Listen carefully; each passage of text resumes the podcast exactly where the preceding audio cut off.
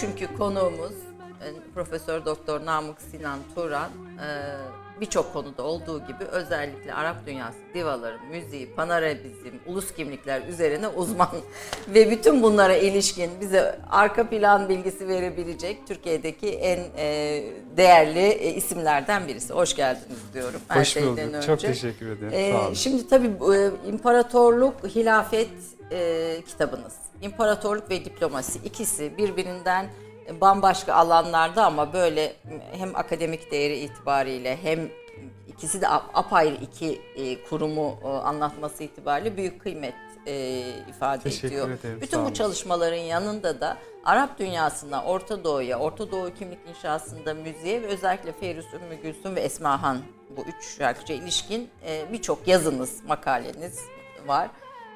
Bütün bunların hepsini bu Türk kahvesinde konuşmaya çalışacağız diyeceğim ama süremiz yetmeyecek. Biz aslında başlık başlık geçelim. Feyruz'la açtık. Niye Evet. açtık? Böyle sabah bir ruhumuz şeye girsin, bir kendine gelsin, Evet. bir dinlensin. Muhteşem bir ses. Ee, biraz Feyruz üzerinde konuşup ondan sonra e, hilafetle başlayalım e, başlıklarımızı konuşmaya. Feyruz tabii bütün Orta Doğu için çok büyük, çok saygın bir isim. Özellikle e, Lübnan'da 1950'lerden itibaren güç kazanan o işte e, yeni bir ulus kimliği tasarımının en önemli kültürel ögesi olarak karşımıza çıkıyor. 1958 yılındaki o iç savaş e, ve onun yarattığı siyasal krizin hemen arkasından işte Fuat Şihab'ın Cumhurbaşkanı olması ve Şihabizm dediğimiz farklı bir e, Lübnan Lübnanlı. kimliği tasarımını gündeme getirmesi. Çünkü 19. yüzyılın e, sonundan itibaren biraz daha Fenikeci bir ideoloji ve Maruni kültürü üzerine e, Lübnan'ı inşa etmeye çalışmışlardı. E, 1925 sonrası gelişmelerde kolonyal dönemdeki Lübnan'ın e, tarihi de bu mantık üzerine inşa edilmişti. Suriye'den ayrılıp böyle bir Hristiyan e, devlet olarak orada Fransa'nın doğudaki müttefiki olarak tasarlanmıştı. E, oysa bu tabii ki çok renkli bugün bile 18 mezhebin bulunduğu bir ülkede e, çok kolay bir iş değildi bir ulus tasarımı yapmak. 58'de Şihab dedi ki e, Lübnanlılık e, siyaseti yani Lübnan'a ait e, ve Lübnan'a ait olmak toprak teritoryal bir ulus kimliği inşa etmeye çalıştı. İşte 1958'den itibaren Rahbani kardeşler ki bunlar üç önemli müzisyendir. Asi Rahbani, Nasir Rahbani Feyruz'un eşi. Feyruz'un eşi, 1952 yılında evleniyorlar evet. E, Feyruz aslında kim? Yani bir Hristiyan. Ee, bir evet e, Mardin'den göçmüş olan bir Süryani ailenin e, çocuğu. Ee, çok yetenekli çocukluktan itibaren yeteneği, müzik yeteneğini ortaya koymuş bir isim. Ee, çok yoksul bir ailenin kızı yani Beyrut'un e, çevre e, banliyölerinde yetişmiş bir e, genç yetenek. E, Çocuk yaşta yeteneğiyle keşfedilince konservatuara gitmesi için baskı yapılıyor. E, Babası önce tabii muhafazakar belli ki e, istemiyor fakat sonra ikna ediliyor. Peki diyor gitsin ama bir şartım var Kur'an okumayı öğrenecek. E, Çünkü bu çok önemli bir şey. E, Mesela James Galvin'in kitabında da vardır. 19. yüzyılda bir Kudüslü e, Osmanlı bürokratının yine Ortodoks bir ailenin çocuğunun e, Vasıf Cevheri'nin hayatını anlatırken onun da Kudüs müftüsüne gidip e, Kur'an okumayı öğrendiğinden bahseder. Burada kas, ya amaç şudur. e, Arapçayı doğru telaffuz edebilmek. Bütün Yani mahreçleriyle Bir Hristiyan olmasına yani Süryani olmasına rağmen e, Kur'an'ı Arapçayı doğru telaffuz etmek için öğretiyorlar. E, tabii tabii öğretiyorlar işte Muhammed Fleyfeld'den e, mesela kıraat ve tecvid tekniklerini öğreniyor. Bu onun sesinin gücünde, kudretinde e, ve okuma tekniklerinde işte bölgesel olarak işte Baha ve Gunne gibi ses tekniklerini kullanmasında ona büyük bir ustalık e, veriyor. Özellikle e, Feyruz'un okuma tekniğine baktığımızda muvahşah dediğimiz klasik repertuarı okurken ya da popüler daha romantik aşk şarkılarını okurken de e, bu tekniği kullandığını görüyoruz. Yani rezonanslarını yüzdeki e, ses bölgelerini çok doğru kullanabiliyor. Çok doğru yerde sesi tınlatıyor. Konsonant dediğimiz o harflerin, mahreçlerin çıkış bölgeleri çok doğru. Yani karşımızdaki e, yıldızın e, şarkıcılık yeteneğini tartışmak bile haddimize düşmüyor. Biz onu tabii daha toplumsal e, ve ulus kurgusu içindeki yerini anlamaya çalışırken de bu büyük üstün şarkıcılık yeteneğini nasıl kullandığını, bir araç olarak kullandığını e, ortaya koyabilmek için bahsediyoruz. 58'den sonra dediğim gibi bu şihabizm kapsamında Rahbani kardeşler Asi, Mansur ve İlyas yaptıkları müzikallerle Baalbek'te çok yerel, çok Lübnan'a ait olan bir müzik Ortaya üretiyorlar. koyuyorlar. Evet. Bu çok otantik de bir müzik. Bir tarafı Endülüs galiba. Bir tarafı. Endülüs'e, Bir tarafı geleneği. da Mendelssohn vesaire Bat- Batı müziği. Tabii Mozart var onun müziğin içinde. Mendelssohn var doğru. İyi okumuşsunuz.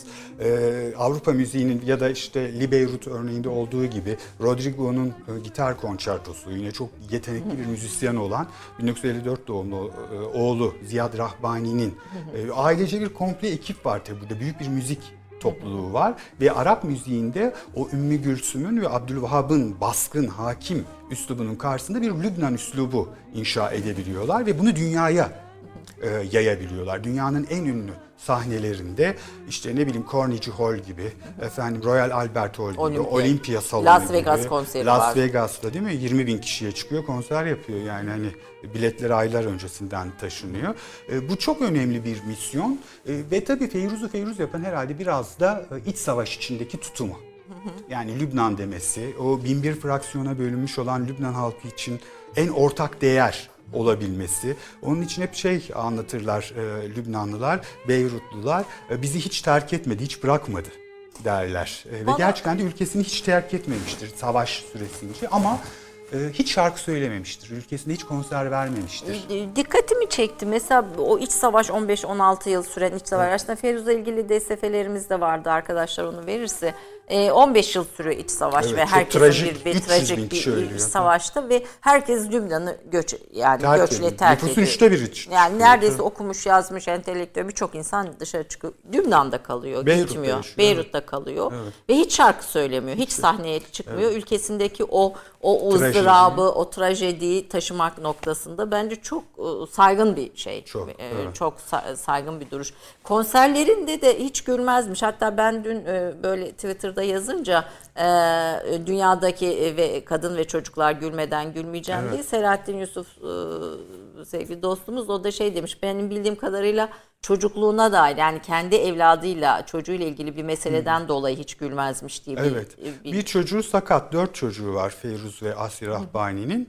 Ee, Kızı çok ünlü bir televizyon yapımcısı ve belgeselci Rima Rahbani. Oğlu Ziyad şöhreti artık dünyayı tutmuş bir müzik adamı. Caz piyanisti aynı zamanda. Ama klasik Arap üslubunun da çok yetenekli bir bestecisi.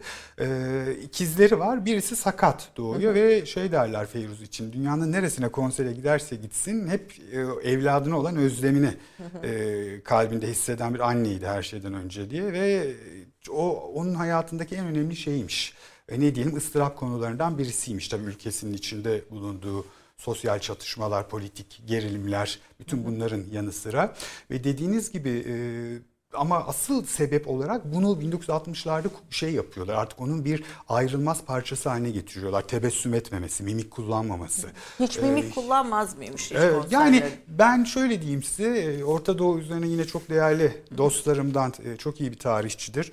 E, Profesör Doktor Adil Baktay'a bir gün onunla bir konserini izliyorduk. Las Vegas konseri. E, 20 bin kişi alkıştan salon yıkılıyor. Ve Feyruz tebe- son finalde tebessüm ediyor. Ve Adil Hoca şey demişti, ilk defa görüyorum çocukluğumdan beri seyrettiğim bir sanatçı ve ilk defa tebessüm ettiğini görüyorum dedi. Artık orada tutamadı. Ona soruyorlar nasıl e, yapıyorsunuz, gülmüyorsunuz diye.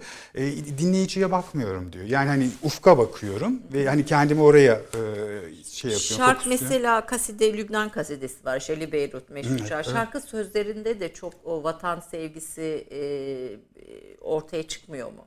E var bu bilinçli bir tercih tabii. Yani Feyruz demek e, Ummul Vatan, vatanın e, annesi şeklinde ya da değil mi? Arapların e, aydaki sefiresi olarak onu tanımlıyorlar. Mesela çok ünlü bir Arap e, şair vardır. E, özellikle e, kadına dair ve aşka dair kasideleriyle ünlü Nizar e, Kabbani. Ona soruyorlar bir gün hani şarkılarınızın en çok, güftelerinizin, şiirlerinizin en çok dinlemekten hoşlandığınız şarkıcılar kimler, yıldızlar hangileri diye. O da sayıyor. Macide El Rumi diyor, Sabah diyor. Bir takım ünlü yıldızları sayıyor. Ee, Sunucu diyor ki ama Feyruz'un ismini anmadınız. Hani Feyruz'la ilgili bir sorun mu var? Çok özür dilerim diyor. Hani Feyruz hiç kimseyle kıyaslanamaz. Onun yeri gökyüzüdür. O Ondan kadar sonra o gökyüzündeki bir yıldızdır. Hani siz bana yeryüzündeki yıldızları sordunuz diye ben ona cevap Ee, verdim. şey- Bu işte onun o vatan temalı ya da işte e, bin bir fraksiyona bölünmüş, e, ideolojik gerilimlerin, çekişmelerin odağında siyasal tarihi biçimlenmiş bir ülkenin tek ortak değeri olmanın ona sağladığı bir lüks aynı zamanda. Me- Mesela bir konserleri hem e, konserlerini hem e, Arap kesiminde Lübnan'da hem işte mü- Hristiyanların Hem yaşadığı kesim hem evet. Müslümanların yaşadığı onların içinde de Şiilerin yaşadığı kesim her kesimden insanın dahil olduğu ve her Evet. bölgede konser verebilen e, tek, Tek isim, tek tek isim. Başka isim yok. Yok, iç savaş döneminde mesela 79'da Hocam şöyle alalım biraz. Şöyle. Böyle yan dönüyorsunuz çok. Evet. Kamera arkadaşımız zorlanıyor. Evet. Evet. buyurun. Ee, 1979'da Petra müzikalini yapıyor Rahbani kardeşler. Bu hem Doğu Beyrut'ta hem Batı Beyrut'ta yani hem Müslüman hem Hristiyan bölgesinde temsil edilen tek sanat etkinliği olarak tarihe geçiyor. savaşın Evet, içinde. e, savaş tabii 91'de bitip Taif Anlaşması e, ile taraflar silah bırakınca e, yine birbirine karşı ciddi bir güven sorunu yaşayan toplumsal kesimleri bir araya getirmek çok zor. Birden olmuyor. Ve en sonunda şöyle bir karar alınıyor 1994 yılında Feyruz bir konser yapsın. Şehitler Meydanı'nda diye. E, ve Şehitler Meydanı'nda Feyruz e, 20 yıl sonra ülkesinde sahneye çıkıyor.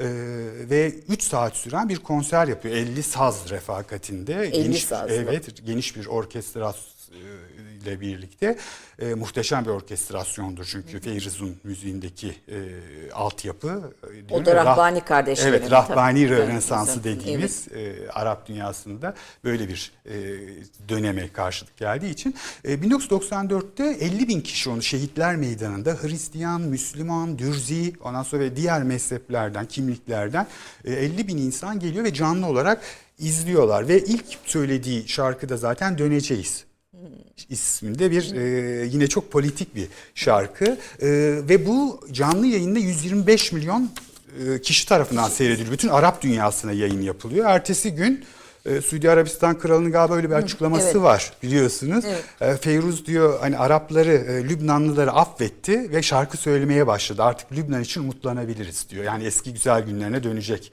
diye.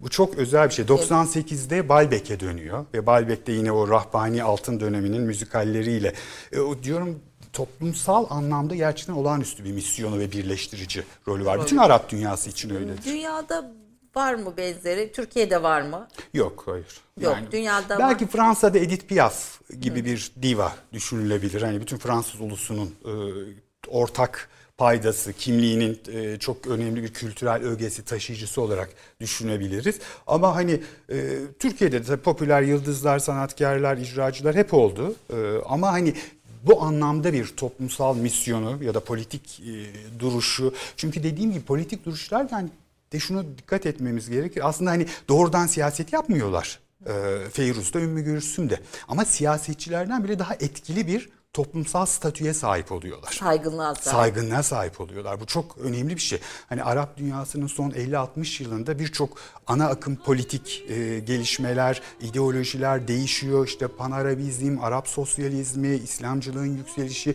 yükselişler, çöküşler bunlar arasındaki girdapların tarihi.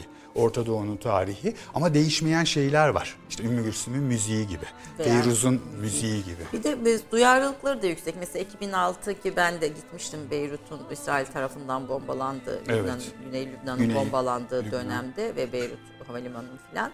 E, o, o dönemde e, mültecilere, e, evlerini kaybedenlere 750 bin dolar gibi bir rakam yanlış Evet, çok ciddi. hatırlamıyorsam e, bir rakam para bağışlıyor. Evet. Ee, yani bir, bir taraftan kendi ülkesindeki olan bütün olaylara ilişkin bir katkısı var ve de özel hayatıyla hiç gündemde değil. Biz her gittiğimizde Beyrut'ta mutlaka ben işte bir Feyruz'la röportaj yapabilir miyiz filan hata yapıp her seferinde kimseyle görüşmez derlerdi. Hatta bir, bir kilise e, Beyrut'taki bir şeyde e, kilisede galiba geliyormuş filan. Hatta diyor istiyorsanız gidin hani orada Tanışın. görebilirsiniz filan gibi. Hani bu kadar da özel hayatları kapalı ve sansasyondan uzaklar. Evet çok. Bu çok önemli bir şey. Amerika'nın en ünlü belgesel kanalı PBS televizyonu ona 4,5 milyon dolar teklif etti. Ee, 45 dakikalık bir belgesel için Orta Doğu'nun yaşayan efsanesi diye. Feyruz'un verdiği cevap herhalde o 45 dakika kabul etseydi 45 dakikalık e, belgeselden çok daha etkili oldu bütün dünyada. Şey dedi o kadar çok paraları varsa bunu savaşları durdurmak için kullansınlar. ihtiyaç içindeki kadınlara ve çocuklara harcasınlar. Benim böyle bir şeye ihtiyacım yok dedi. Ha şimdi Amerika'da düşünsenize 45 dakikalık bir belgesel büyük bir 4,5 divaya dolar. dolar yani bu çok yüksek bir rakam. E, bu işte bunu Feyruz diyebilir. Yani o konforda ve o saygınlıkta onun ihtiyacı yok tabii böyle bir şeye. E, gönül ister ki tabii onun o toplumsal e, duyarlılığına ve hassasiyetine sahip e, e, ardılları da olsun ama çok kolay iş değil tabii. Edward Said'e soruyorlar Feyruz sizin için neyi ifade ediyor diye büyük e, entelektüel. E, diyor ki Allah bir daha Arapları Feyruz'a muhtaç etmesin.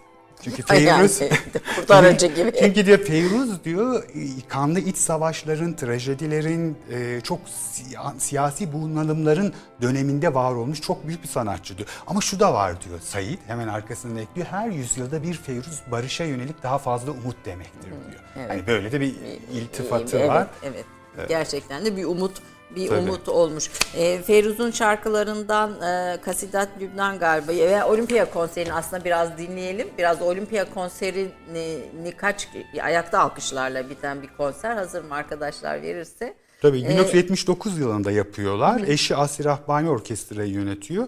Bu biz. Yani buna kadar düşünün 17 şarkı söylüyor sahnede ve bu son okuduğu eser. Ee, ve burada da muhteşem yani ses de öyle, icrası da öyle. Biraz dinleyelim. Kadife Dinleyelim. gibi. Evet, bir, var hazır mı arkadaşlar? Heh. Geliyor herhalde. E, görüntüsü var mı Olimpiya konserinin? Olimpiya'nın görüntüsü. Görüntüsü yok. O zaman ses olarak biraz verelim. Biraz biz duyamıyoruz. Geldi. Ama çok asil bir duruşu. Çok çok fevkalade. Çok görkemli. Divaların divası tabii. Tabii? Bu Son söylediği şarkı Olimpiya bu Ehleki En Beledi, bu Ehkeyli pardon Evet, En beledi. Beledi. Memleketle ilgili bir şarkı. Yine vatan özlemini içeren, vatanına duyduğu aşkı, hasreti anlatan bir şarkı. Ve Olimpiyada konseri de onunla Onunla bitirmesi. bitiriyor. Evet.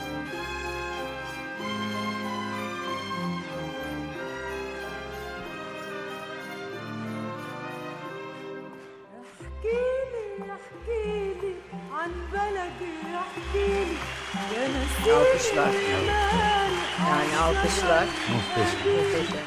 عن أهلي حكاية عن بيتي حكاية عن جار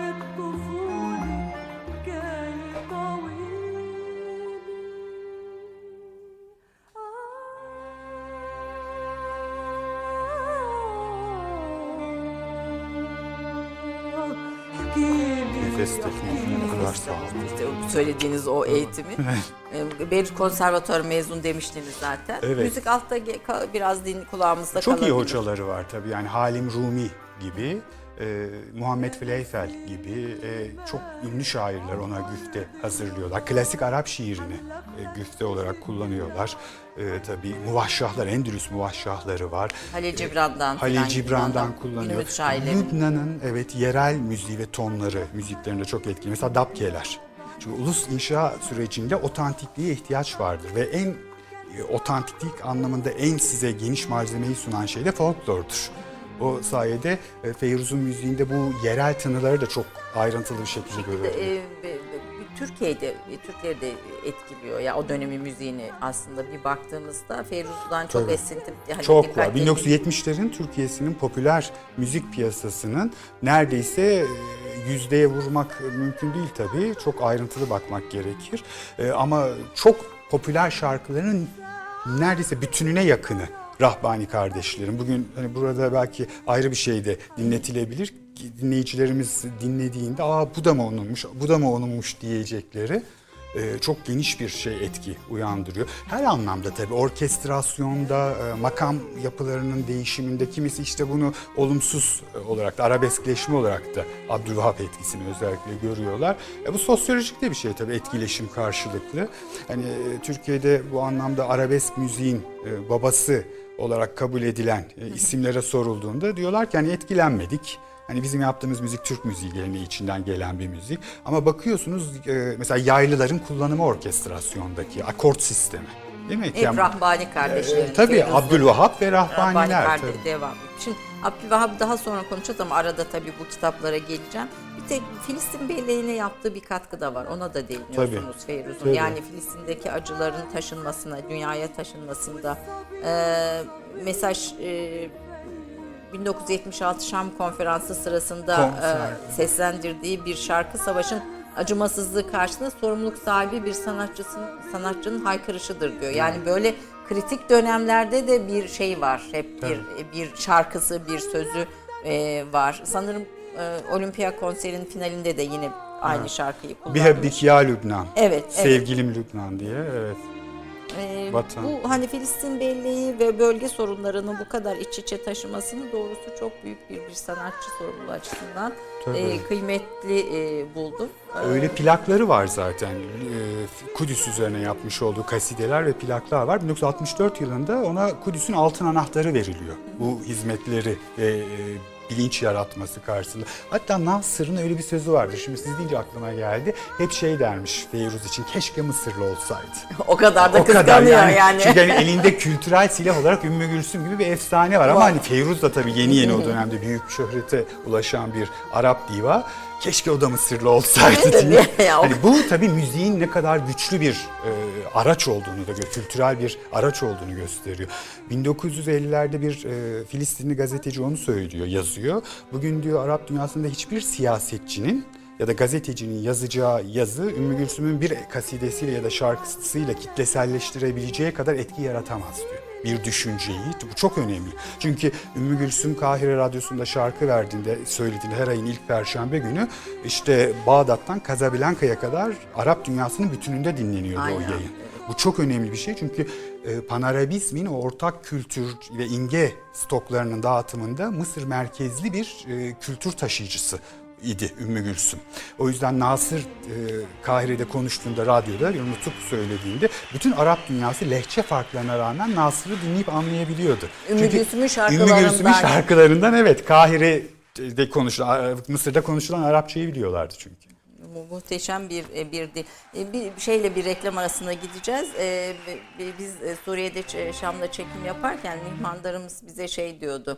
E, güne Feyruz'la başlarız. Ümmü Gülsüm'le uykuya dalarız. Arap radyolarında da öyleymiş sizin makalenizi Evet, okudum. o bir 10 yıllık bir şey var öyle, uygulama var. Şimdi e, aldıkları bir kararla Arap e, radyolarının özellikle ulusal kanallar da öyle, özel kanallarda da uyguluyorlar. Sabah 7 ile 9 arası Feyruz saatidir Arap dünyasında. Sadece Feyruz e, çalıyor bazı kanallar. Feyruziyat diyorlar. E, akşam da gece de Kaysumiyat dedikleri Um Kalsum onun müziği Ümmü Gülsüm diye biz telaffuz ediyoruz. Onlar Um Kalsum diyorlar. E, Um Kalsum'un müziği e, çalınıyor ve dinleniyor. Hala iki birleştirici Bir unsur hala Unsur. bugün de yaşıyor bütün e, Arap Tabii. toplumunda. E, bir reklam arasına gideceğiz. Tabii, ben Tabii. bu arada Feyruz'a o kadar böyle hani hoş e, daldım ki hocamın kim olduğunun özgeçmişini, CV'sini falan vermeyi unuttum. Reklamlardan sonra e, hocam kim diye, Namık Sinan Turan kimdir ile başlayarak hilafet e, ve diplomasi konusuyla devam edeceğiz. Kısa bir reklam arası 30 saniye reklam arası. Türkiye'nin tek haftalık haber dergisi Gerçek Hayat, gündemi yakından takip ettiği dosya ve röportajlarıyla her pazartesi okuyucusuyla satış bayilerinin raflarında buluşuyor. Gerçek hayat artık sayfalardan dijitale taşıyor. Sayfalara sığmayan yazılar, röportajların perde arkası, interaktif içerikler. Gerçek hayat artık size daha yakın. Tüm içeriklerden ilk haberdar olmak istiyorum diyenler. Gerçek Hayat, GZT'nin sosyal medya hesaplarına davet ediyor. Reklam arası sona erdi. Namık Sinan Turan İstanbul'da 1972 yılında doğdu. İstanbul Üniversitesi İktisat Fakültesi Uluslararası İlişkiler bölümünden mezun oldu. Yüksek lisansını Türkiye'de Çağdaşlaşma ve Müzik başlıklı teziyle 1998'de tamamladı.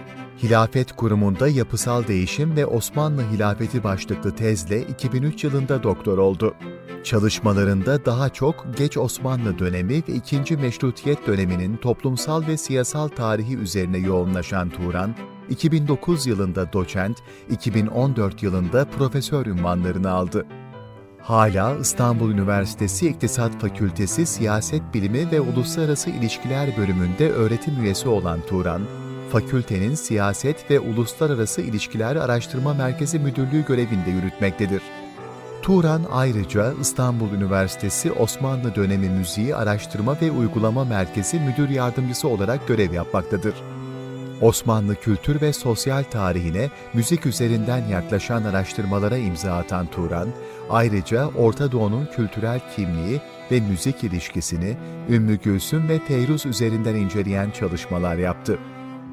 Turan'ın hilafetin tarihsel gelişimi ve kaldırılması ve imparatorluk ve diplomasi, Osmanlı diplomasisinin izinde Hilafet, Erken İslam Tarihinden Osmanlı'nın Son Yüzyılı isimli kitaplarının yanı sıra Osmanlı diplomasi tarihine dair çeşitli derlemeler içinde yer alan çalışmaları, modernleşmenin Osmanlı toplum yapısındaki göstergeleri ve Osmanlı siyasal yapısı üzerine yerli ve uluslararası dergilerde yayımlanmış makaleleri bulunmaktadır. Profesör Doktor Namık Sinan Turan son dönemde 19. yüzyılda merkezileşme ve resmi ikonografinin üretimi konuları üzerine yoğunlaşmıştır. Dersleri sınıfın duvarları dışına çıkarma konusunda hassas bir tavrı olan Namık Sinan Turan, öğrencileriyle derslerini tarihi mekanlarda yapmanın yanı sıra kültür gezileriyle de tarihi çevre bilincinin geliştirilmesinin önemli bir sorumluluk olduğuna inanıyor. Efendim böyle bir, bir, bir defa bu ders yaptığınız yerler nereler öğrencilerle? Yani aslında dersin içeriğine göre değişiyor. Ee, işte Mesela bir Feyruz dersi gördüm ben bir o, o sınıftaydı Evet. galiba ama O- diğerleri bahçeler falan yani tarihi mekanlar. Öğrencilerin en istediği en sevdiği şey. Evet yani hani dersi sınıfın e, duvarlarının dışına çıkarma konusunda böyle bir hevesim var. E, çünkü yani onların hayatlarında olabildiğince öğrencilerin e, farklılıklar e, yaşatmayı e, seviyorum. E, hayatlarına dokunmak istiyorum. E, onlarda bu anlamda kalıcı izler bırakmak yani geleceklerini tasarlarken attıkları adımlarda daha sağlam olabilmeleri için belki iyi hocalardan yetişmenin ve o hocaların bana sağladığı imkanların ben de öğrencilerime sağlayabilme amacıyla e, bu anlamda taşıdığım hassasiyetin bir sonucu olabilir. E, yani o anlamda da hani bahçelerde ya da okulun e, farklı e, kampüslerinde ders yapıyorum. Topkapı Sarayı'nda mesela imparatorluk ve e, mimari, ikonografi Ondan sonra bu kavram, ideoloji bunları anlatırken bu dersleri oralarda yapıyorum. Ayasofya'da işte Roma, Bizans ve Osmanlı ideolojileri arasındaki o geçişkenlikler, süreklilikler, kopuşlar orada anlattığımda daha akıllarına yatıyor. Ya da işte 19. yüzyılda o Avrupa kapitalizminin yükselişini sembolize eden hem mekansal e, bölge olarak tasarımlarıyla e, Beyoğlu Pera'da bu sadece 19. yüzyıl için değil yani 16. yüzyıldaki Podesta'yı Venedik balyosunun e, şeyini anlatırken de ta- tarih şişesini anlatırken de oralara gidiyorum yani öğrencilerine ve çok ilgi çekiyor tabii. Bu Feyruz dersindeki Orta Doğu'da Kimlik Tarih isimli bir dersti. Yine e, benim çok kıymetli arkadaşım, meslektaşım Profesör Adil Baktaya hocayla birlikte ortak yaptığımız bir dersti. E, derste sınıfta dedik ki nasıl bir farkındalık yaratalım, Orta Doğu müziğine dair biraz bilgi, teknik bilgi de aktaralım, aktaralım çocuklara siyaset bilimi doktora öğrencilerine. Ee, yine İstanbul'da çok değerli Yıldız Teknik Üniversitesi'nin öğretim üyelerinden e, şu anda doktorasını bitirmek üzere olan çok genç, yetenekli bir akademisyen ve çok iyi bir Udi Bekir e, kardeşimiz. E, onu davet ettik e, ve Bekir Şahin, Balo, Şahin Baloğlu geldi e, Udu'yla bize taksimler yaptı. Emprovizasyon Örnekler. nedir? Evet, Feyruz'un müziği, Gülsüm'ün müziğinden örnekler verdi. Ben bu anlamda da e, bu genç e, müzikolog arkadaşlarla, dostlarımla çok yakın Sizin temas birçok içindeyim. mesela Bilen Işıktaş e, Evet. dostlarınızdan birisi. Şehvar Beşiroğlu da Evet, geçen gün evet, Doğan çok programında e, o, hocanız Evet. sevdiğiniz birisi. Çok. E, bir, bir, bir- Şehvar Beşiroğlu e, işte Yaprak Sayar işte bir, bir sürü şeydi Sami Dural bir sürü Çok. müzisyen dostunuz var. Onlarla böyle bir e, halkanız var diyelim böyle bir Var ve onlar beni besliyor. Ee, yaptığım işte e, teknik anlamda da e, kendimi yenilememi. Çünkü ben müzik eğitimi aldım. Ama şey e, çok zaman oldu bıraktım. Yani ilgilenmedim. Nereden baksanız 20 yıldır fazla teknik durmadım. Şan eğitimi almıştım. Tenordum. Ses eğitimi aldım. Ama hani şey bunu biraz daha canlandırmak gerekiyordu belki. O yüzden Bilen, Sami, e, Bekir bana bu imkanı sağladılar. Biz Bilen Işıktaş'la İstanbul Üniversitesi'nin yine çok değerli doçent, doktor e, kardeşimiz. E, onunla e, iyi bir müzikolog. E, çok da güzel bir kitap yazdı Şerif Muhittin Targan üzerine. Osmanlı 19. yüzyılı sonunda 20. yüzyıla e, aktarım sürecinde müziğin değişimini bir virtüöz üzerinden inceledi. Ee, onunla mesela böyle kültürel e, konuları içeren, kültür tarihine dokunan e, konferanslar yapmıştık. Çok da ilgi çekmişti. Yani izle, öğrenciler için de eminim. Çok yani farkındalık şey, yaratıyor. Yani farkındalık yaratan bir şey ortaya çıkıyor.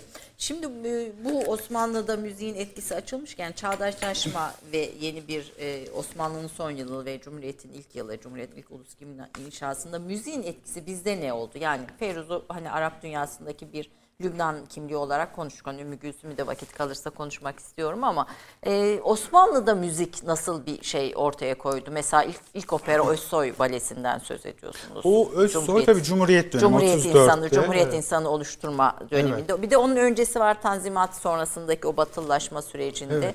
E, bizde nasıl bir şey, e, bir e, karmaşa mı? Sadeleşme mi?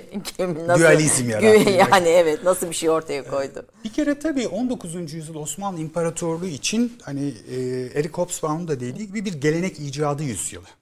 E, imparatorlukların e, çok buhranlı bir dönemi. Yalnızca bizim Osmanlı bürokrasisi, yönetici sınıfı için değil bu buhran, e, meşruiyet krizi. Avusturya, e, Macaristan İmparatorluğu için, Tuna Monarşisi için de söz konusu. Çarlık Rusyası için de söz konusu. Onu söylüyorum yani 2. Abdülhamit'in, Abdülmecid'in, Abdülaziz'in çektiği sıkıntıları Alexander, e, Nikola da çekti yani. Hani onlar da e, daha farklı bir dünyada yaşamıyorlardı. O yüzden de o meşruiyet krizini aşabilmek için e, bir takım köklü dönüşümlere imza attılar. Tanzimat dediğimiz şey aslında işte devleti neredeyse 200 yıl boyunca Avrupa karşısındaki askeri ve siyasi e, gerilemenin e, duraklatılması için ve bir karşı atağı batışlatmak için, ayakta tutabilmek için girişilmiş bir reformlar dönemi. Modern bir devlet tesisi için bu anlamıyla oluşturulmuş bir e, siyaset. E, tabii bu yalnızca e, siyasetin merkezi kurumlarının e, ya da taşradaki etkinliğinin arttırılması, modernleşme dediğimiz şey budur. Değil mi? Çevreye nüfus araçlarının geliştirilmesi. E, buna yönelik kalmadı. Toplumun gündelik hayatına da efendime söyleyeyim e, sosyal ilişkilerine de etki etti. Tabii kılık kıyafetlerine etkiledi, Aile yaşamı. aile yaşamını etkiledi değil mi? Değiştirdi yani hani e, Tanzimat Ricali'nin önemli e, isimlerinden birisi olan Sadullah Paşa'ya ait bir e, dize vardır. E, çok kıymetli hocamız e, siyaset bilim dünyası için çok saygın bir isim olan Cemil Oktay Hoca hep derslerinde onu e, söylerdi bize. Yıkıldı belki esasından eski malumat. Ne kaldı şöhreti e, Mısır'ı Arap ne ondan sonra Şam'ı Herat gibi böyle e, söylenebilecek, de söyleyebileceğimiz bir e, mısrayı tekrarlardı. Yani kadim dünyaya ait doğru olarak bildiğimiz ne varsa yıkıldı. E, bunun yerine yeni bir şeyler inşa edilme mücadelesi başlandı, başladı. E, o 1826'da Yeniçeri Ocağı kapatıldığında yalnızca Yeniçeri Ocağı'na yönelik değil mi? Modern bir ordunun kurulmasıyla kalmadı onun tasfiyesinin sonrasında. E, müzik de değişti. Hemen yanında bir e, müzikayı Hümayun kurdular. E, Mehter'den birden. Mehter'den muzikaya geçildi. Onun başına Napolyon'a bile e, bando şefliği yapmış olan Donizetti Paşa gelmiş. E, ve 27 yıl boyunca burada imparatorluk mızıkasını yönetmiş. Guetelli Paşa. E, Abdülhamit'in de piyano hocasıdır biliyorsunuz. Onu, Resimleri olması lazımdı. Biz de arkadaşlar ver, verebilirlerse Evet. evet. Paşa'nın. Guetelli Paşa'nın hani bunlar e, önemli isimler ve e, Batı müziğinin girip gelişmesinde de etkili oluyorlar. Yani Türk müziğinde biraz şöyle bir değişim başlıyor e, 19. yüzyılla birlikte. Aslında bu geç 18. yüzyılla birlikte ortaya çıkan bir şey. Onu da kabul etmek gerekiyor. Yani 3. Selim döneminin arkasından yeni bir evreye geçmiş oluyorlar. Çok bileşenli bir durum. Ee, çok farklı boyutları olan bir durum. Bir keresi işte saz musikisinin özelleşmesi gibi bir durum ortaya çıkıyor. İşte Sadullah Ağa gibi isimler, Numan Ağa gibi isimler. Sonra bunu işte Zeki Mehmet Ağalar, e, Tamburi Büyük Osmanlar e, izleyecektir. Bunlar saz semayileri, peşrevlerle birlikte ses mus- e, sözlü musikinin yanında bir özerk alan açacaklar saz müziğine.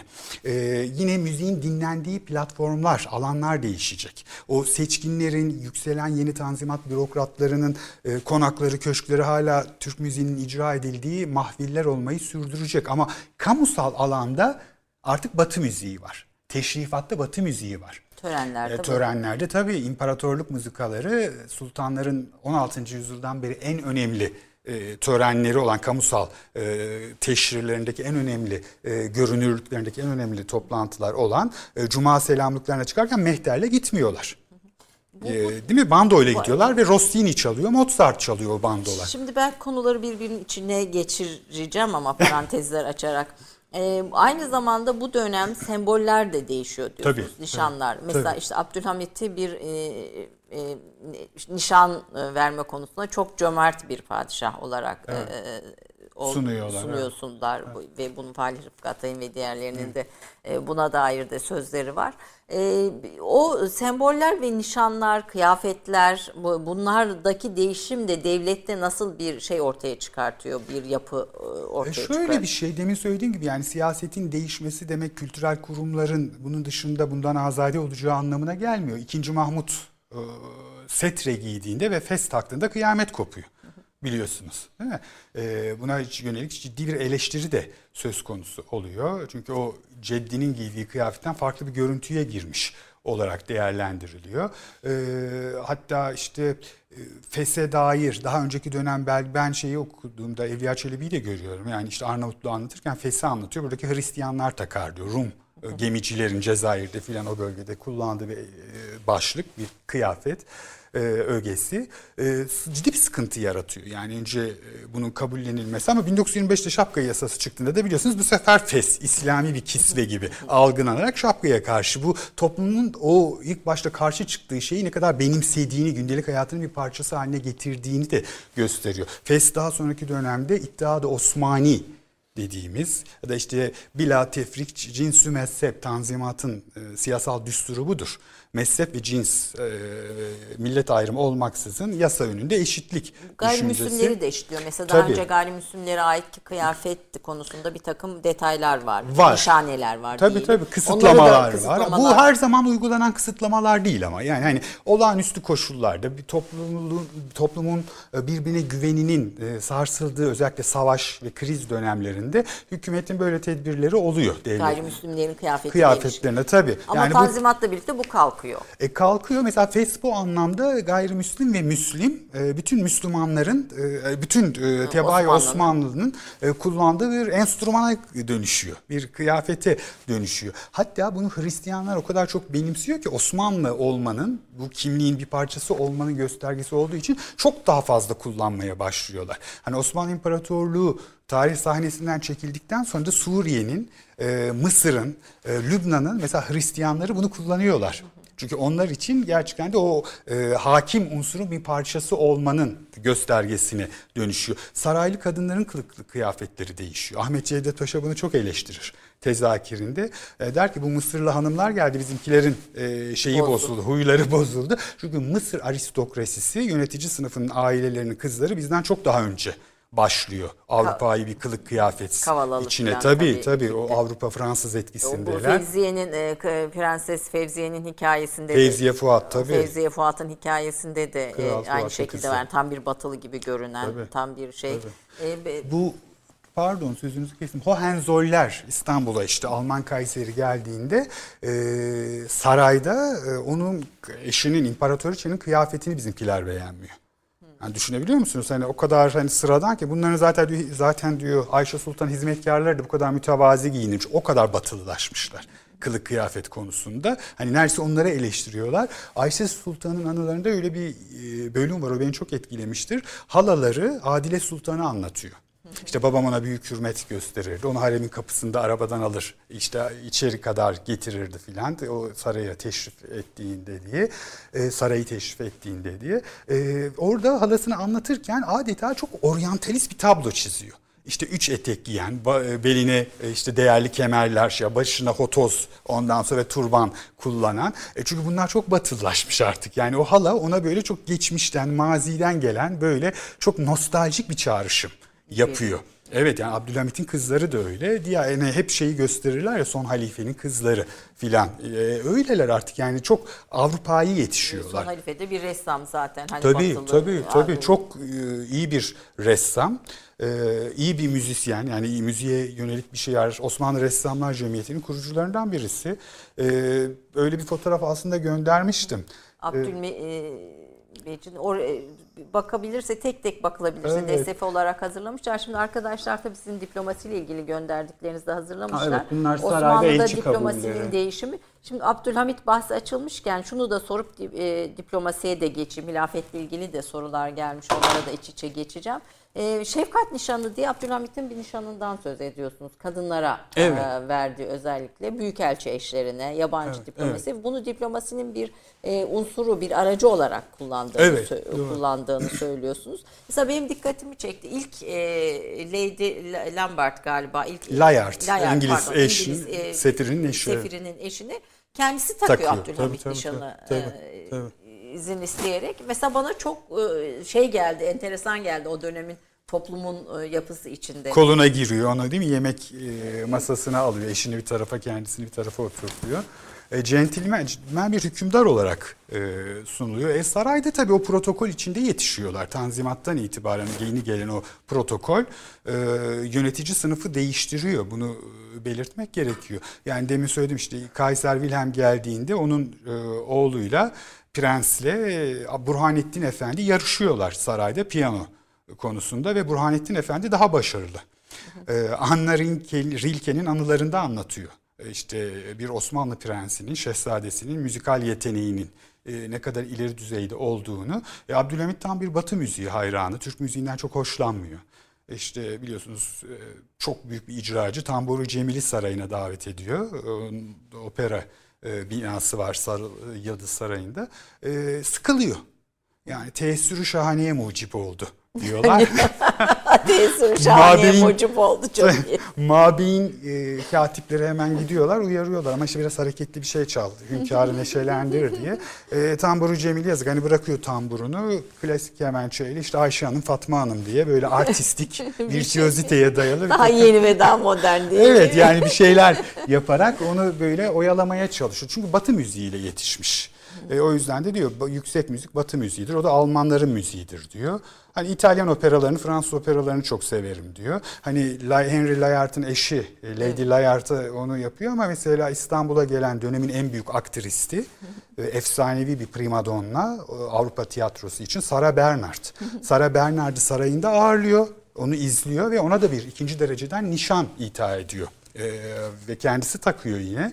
E, böyle şeyleri var. E, Falih Rıfkı'dan söz ettiniz. Falih Rıfkı Atay onun için şey der. Hamidiye İstanbul'una gelip de göğsüne e, birkaç ışıltılı nişan taşımadan ülkesine dönmüş hiçbir Avrupalı yoktur. E, zamanla Avrupalı sefir sefir eşleri ve Hepsine. Avrupa'dan gelenlerin içinde bu bir şey oluyor galiba. Talep eden bile oluyor. Ed- oluyor. Ben işte o makalemde Osmanlı arşivinde onunla ilgili birçok talep görüyorum. İşte Beyrut'taki e, Fransız konsolosu e, benim diyor kızıma diyor çevirdiği bir kitaptan dolayı ikinci dereceden nişan verilmişti. Bunu birinci dereceye yükseltebilir misiniz? Filan böyle talepler geliyor. Aslında bu dünya ile e, Abdülhamit'in ilişki kurma konusunda oluşturduğu bir e, ne de yumuşak güç diyoruz ya işte şimdi siyasette bir yumuşak güç haline evet. gelmiş. Böylelikle şey yapıyor yani uyrukları üzerinde ya da uyruğu olmayanlar üzerinde de işte sultana sadakat duygusunu güçlendirmeye çalışıyor. O yüzden Hamidiye döneminin bürokratları bu taltifat müessesesi dediğimiz müesseseyi genişletme konusunda çok bonkörler.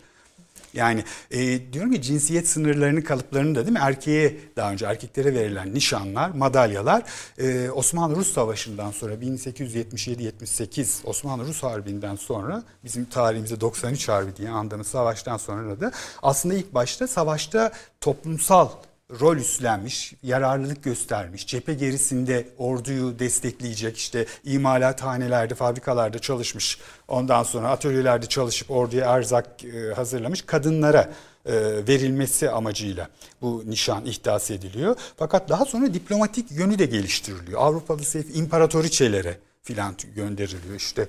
Hepsine veriliyor. Romanya kraliçesine. Bayağı bir e, bu, bu, bu nişanları toplayanlar da vardır tabii. Evet o yüzden eleştirenler de var. Artık diyorlar üzerindeki metal değeri dışında o kadar çok verdi abarttı ki. evet. Bu bunu toplayanlar da var. E, 1834 Osmanlı'nın ilk galiba yurt dışına e, elçi göndermesi. 1793. İlk 1793. elçi- Evet. 1834 diye bir tarih e, O 1700 1834'ten sonra işte bu e, sürekli elçiliklerin, e, şehbenderliklerin yayılması. Çünkü bu 1821'de Yunan ayaklanması sonrasında bunlar kapatılıyor. Kapatılıyor ve oradaki işte Rum maslahat güzarlar filan üzerinden ya da şehbenderliklerle idare ediliyor bir dönem. Sonra Mehmet Ali Paşa krizinden itibaren tekrar Avrupa'da Osmanlı siyasetini ya da tezlerini güçlendirecek bir arayışa girildiğinde tekrar e, elçilerin e, misyonunun önemi e, ortaya çıkıyor. Yerleşik e, temsilciliklerin ve kurgula, kuruluyor. 1793 yılında ilk defa Londra'ya Yusuf Agah Efendi gönderiliyor. Arkasından çünkü o dönemde ilk amaçladıkları şey Fransa'ya bir elçi göndermek ama Fransa'daki direktör hükümetini henüz Avrupalı hiçbir e, devlet tanımadığı için buna cesaret edemiyorlar. İngiltere'ye gönderiyorlar. Yusuf Agah Efendi başarılı bir diplomat. E, çok parlak e, olarak anlatıyor onu İngiliz kaynakları. Yetenekli bir kişi ama ilk gidenlerin hepsi bu kadar yetenekli değil onu söyleyeyim. E, Birçok kişi e, çok zorlanıyor, dil bilmiyorlar. O yüzden de tercümanların eline kalıyorlar. E, mesela işte bizim meşhur e, biliyorsunuz e, Giritli Seyit Ali Efendi. Evet. E, Fransa'nın e, Mısır işgali sürecinde Napolyon, Talleyrand gibi iki kurt diplomat ve siyasetçi bunu bayağı bir kandırmış, kandırmışlar. Farkında değil ne olduğunu. İşte Toulon'da bir donanma hazırlanıyor. E, 38 bin e, asker gidecek doğuya farkında bile değil. İşte Malta'ya gidecekler filan işte Doğu Akdeniz'de İngilizleri biraz sıkıntıya sokmak istiyorlar gibisinden Bilgi- bilgi veriyor. E, hatta bizimkiler e, Mısır'ın işgal edildiği haberini e, aldıktan sonra geliyor onun bu mektubu. Biliyorsunuz 2-3 gün sonra geliyor ve 3. Selim o kadar sinirlenmiş ki onun gönderdiği namenin altına şey yazıyor. Ne eşek herifmiş diye. Bir not dışı. çok çok iyi. Padişah altına ne eşek herifmiş yazıyor. evet. 3. Selim böyle e, şey e, gerçekten de bu anlamda onun o düştüğü notlar telhislerin altına ya da bu tür yazışmaların altına keşke birisi oturup bir tez yazsa bu konu üzerine. güzel olur. Çok güzel olur. Yani böyle bir öğrenci çıksa yazdırırız. Yani çok da keyifli olur. Ee, çok yetenekli tabii müzikal anlamda bir deha oldu. Ortada bir üslup kurucusu. Ama hani hep, hep onu romantik bir hükümdar olarak resmederler. Hiç öyle değil. Çok şiddet yani onu söyleyeyim. İkinci Mahmut kadar belki e, kudretli değil ama o da yani e, şey sert bir hükümdar. Bütün o romantik tasvirlerin ötesinde e, o kadar sinirlenmiş. E, tabii bu bir ilk dönem. Tecrübesizliklerini aşıyorlar. Mesela dediğim gibi Agah e, Yusuf Efendi başarılı bir elçi ama arkasından giden e, İsmail Ferruh Efendi o kadar yetenekli çıkmıyor. Kişi, kişiye göre. Kişisel yeteneklerle de e, tabii şey var mesela bu bizim Fransa'ya gönderilen yine Halet Efendi. Meşhur Meşhur, tabii. biliyorsunuz. E, diyor bir an evvel e, merkeze çağrılmak için bekliyoruz. Her gece dua ediyoruz filan gibisinden böyle bir mektup yazıyor. O kadar sıkılmış filan. Çünkü onlar için e, yerleşik kalıpların ötesinde bir dünyayı tasvir ediyor. E, temsil ediyor daha doğrusu Avrupa. Ama e, aynı zamanda Avrupa uygarlığıyla tanıştıkları da bir dönem oluyor. Tabii on- onlar getiriyor. Yani ilk, tabii, aslında tabii. ilk Avrupa'ya giden elçilerimiz veya görevlilerimiz Batı Batı'ya ilişkin bilgileri bize getiriyor. bir diye- Avrupa e, kimliğinin, bilgisinin inşa edilmesinde değil mi? Çünkü daha önce Avrupa dediğin e, Osmanlı bürokratları için diyarı küffar olarak e, resmi evrakta da karşımıza çıkan kafirlerin dünyası diye bakıyorlar. İşte Beynül Asfar, Sarı Benizlilerin dünyası filan diye. Ama 19. 18. yüzyılda bu bakış değişiyor. Askeri yenilgilerle filan birlikte. Dur bakalım bir şeyler oluyor, bir şeyler değişiyor. Kim bunlar? Şeklinde. E, bu değişimi de ilk algılayanlar aslında bu bürokratlar oluyor. Mesela bir tanesi 28 Mehmet Çelebi'dir. Paris'e gönderilen 3. Selim döneminde. Yine daha sonra e, çok önemli bir e, görev, e, rol üstlenecek olan diplomasinin modernleşmesinde de Rami Mehmet Paşa. Rami Mehmet Paşa'nın da e, böyle bir şeyi var, fonksiyonu var. Onun bir kitabı vardır. E, Hülasatül İtibar diye. Bu Osmanlı-Rus Savaşı'nı anlatıyor. 1768 ile 74 arasında işte o yerleşik kalıpların yıkıldığını ve ilk defa Avrupa'ya yeni bir gözle bakıldığını o eserlerde çok açık görebiliyorsunuz. Hani o Rusya karşısındaki yenilgi hani böyle yeni bir bakış e, ve vizyon geliştiriyor bunlarda. Artık eskiyi revize ederek imparatorluğu ayakta tutamayacaklarının farkına varıyorlar. Bir şeyleri değiştirmek gerekiyor artık. O nasıl olacak, ne ölçülerde ve hangi araçlarla olacak bunun mücadelesini vermeye veriyor. başlıyor. Aslında bir tür imparatorluğu yenilemek ve ayakta tutmanın e, mücadelesi. Arayışı, tabii, Aray- aray- tabii. arayışı olarak bakmak lazım. Hani bir, bir- ama bir, bir taraftan da bugünkü bir, bir sürü çatışma kodlarımız, Avrupalılaşma hikayemiz, Batılılaşma Tabii. değil özellikle Avrupalılaşmanın altını çiziyorum. Hikayemizin de e, mimarları Tabii aslında. tabii tabii aynen yani öyle. öyle baktığımız Tabii bu ilk deneyimsizler dedik ama sonra mesela 1821'de tercüme odasının kuruluşu, Harciye Nezaretinin arkasından kurulması filan 1830'ların sonlarında e, ve kurumsallaşması yepyeni bir diplomat tipi çıkarıyor. Avrupa'ya git gönderilen Yani öğrenciler var. Gönderilen tabii dil için gönderilenler var. Yepyeni bir bürokrat ve diplomat tipi. İşte Fuat Paşa gibi muhteşem. Fransızcasıyla Fransız sefirini bile hayran bırakan. Lamartine ondan söz ederken şey diyor. e, işte Sorbon'da okuduğu için filan Sorbon'u çok geç görmüş yani. yani öyle burada bir tıbbiye okumuş birisi hani burada öğreniyor o dili düşünün. E, Fransız sefirinin eşi hayretler içinde kalmış müptedanlığı. Çünkü bir dili iyi bilip bilmediğinizde o dilde espri yapıp yapamama Yapmadım. kapasitenizi de ortaya Ve o- o koyarsınız. orantılı. Efendim bir reklam arasına gideceğiz. Süre o kadar hızlı akıp gidiyor ki hocamı hep kesmek istemiyorum ama reklam arası ondan sonra da 20 dakikamız var. O 20 dakikaya ne sığarsa Artık. artık değil mi efendim? Türk kahvesine devam edeceğiz. 30 saniye reklam arası. Türkiye'nin tek haftalık haber dergisi Gerçek Hayat, gündemi yakından takip ettiği dosya ve röportajlarıyla her pazartesi okuyucusuyla satış bayilerinin raflarında buluşuyor.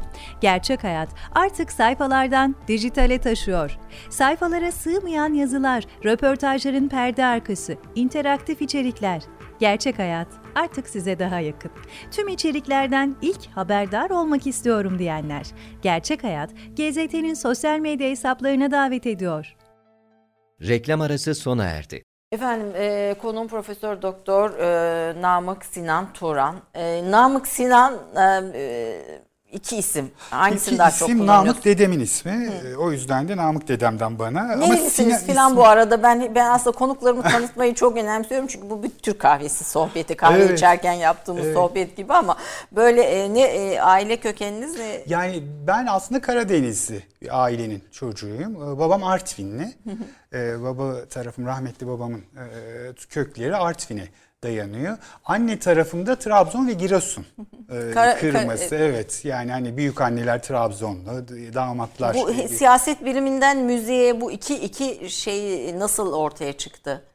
Aslında ben e, yüksek lisans tezimi yazacağım zaman e, rahmetli Toktamış Hoca'ya demiştim ki hani işte ben siyaset e, biliminin e, kuramları arasında kaybolmak istemiyorum. Belki onları da işleyen, oradaki o teorik tartışmaları da içerecek olan ama kültüre temas etmek istiyorum dedim. Kültür tarihi çalışmak istiyorum ve müzik birikimimin, bilgimin de bunun içinde olmasını istiyorum dedim. E, hoca hemen kabul etti. Yani öyle bir vizyonu vardı ve bu anlamda bana bir ön açtı.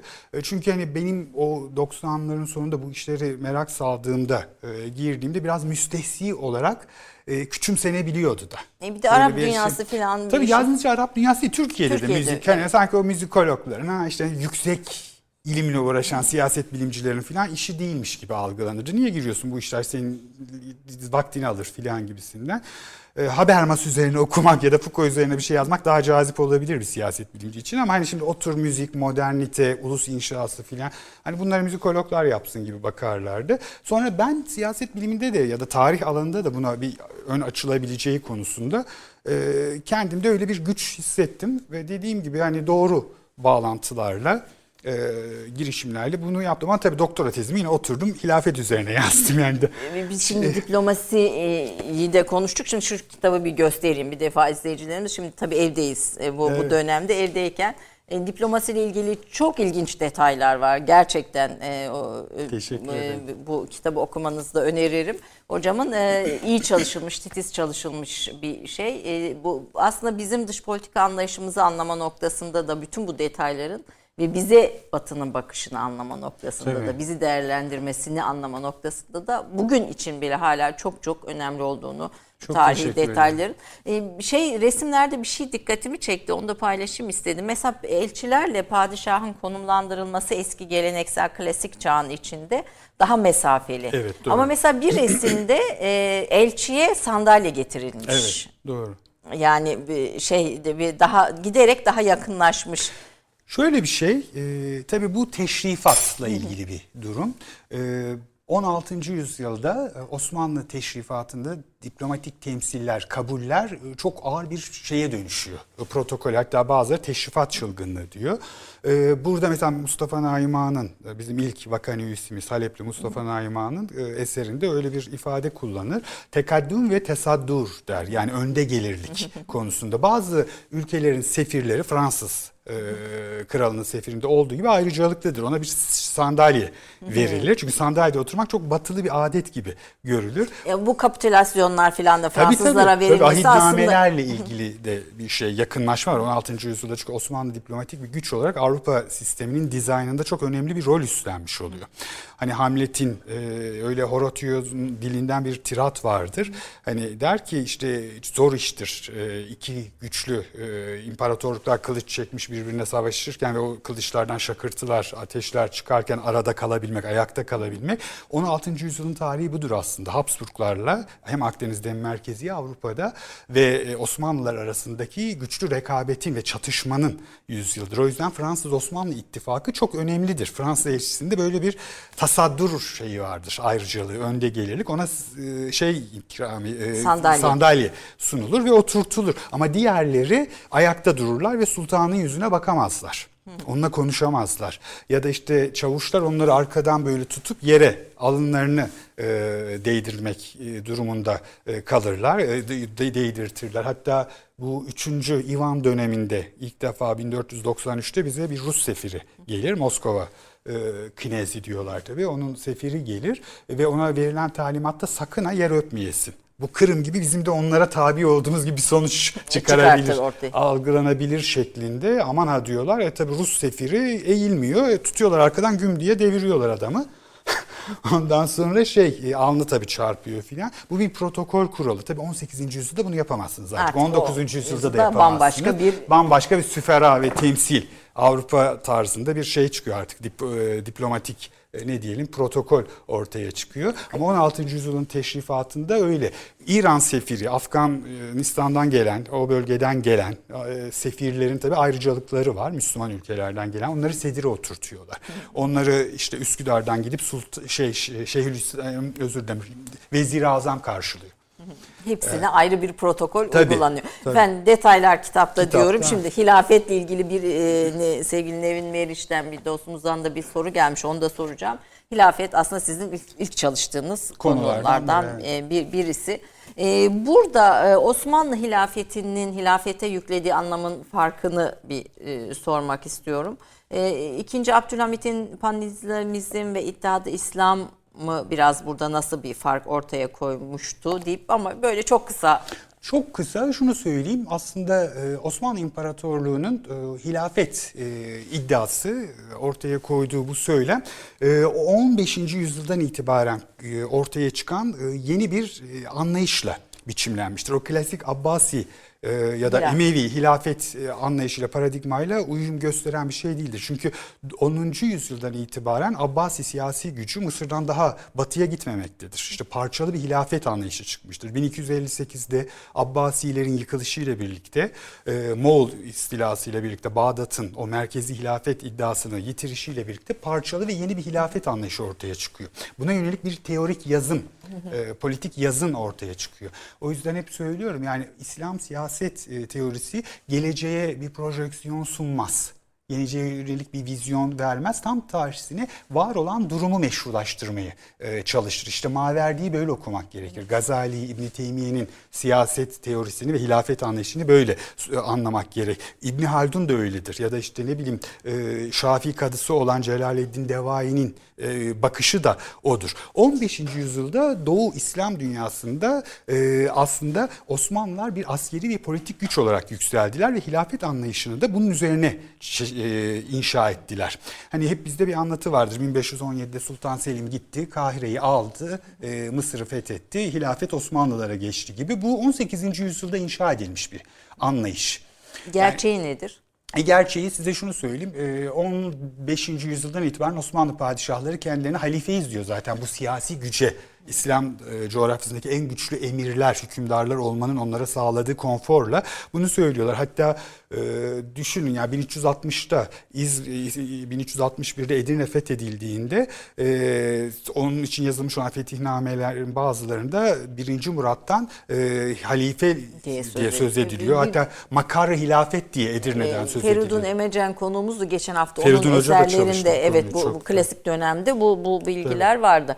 Ee, 18. yüzyılda o siyasi kriz yeni bir hilafet söylemi inşa edilmesini gündeme getiriyor. İşte e, bir Osmanlı tabibi olan e, mesela işte Şaban-ı Şifai ondan sonra gibi ya da efendime söyleyeyim Yenişehirli Mehmet Said Efendi gibi onun Tarihi Nevpeyda diye bir eseri vardır. Diğerinin Fezaili Ali Osman Osmanlı Hanedanı'nın faziletleri. Bunlar Osmanlıları Abbasilere bağlıyor daha bu erken dönemin hilafet anlayışıyla ilişkilendiriyorlar. Çünkü düşünün İran'da Safeviler yıkılmış, oraya Afgan e, emiri gelip yerleşmiş ve sünni bir ideoloji burnunuzun dibinde.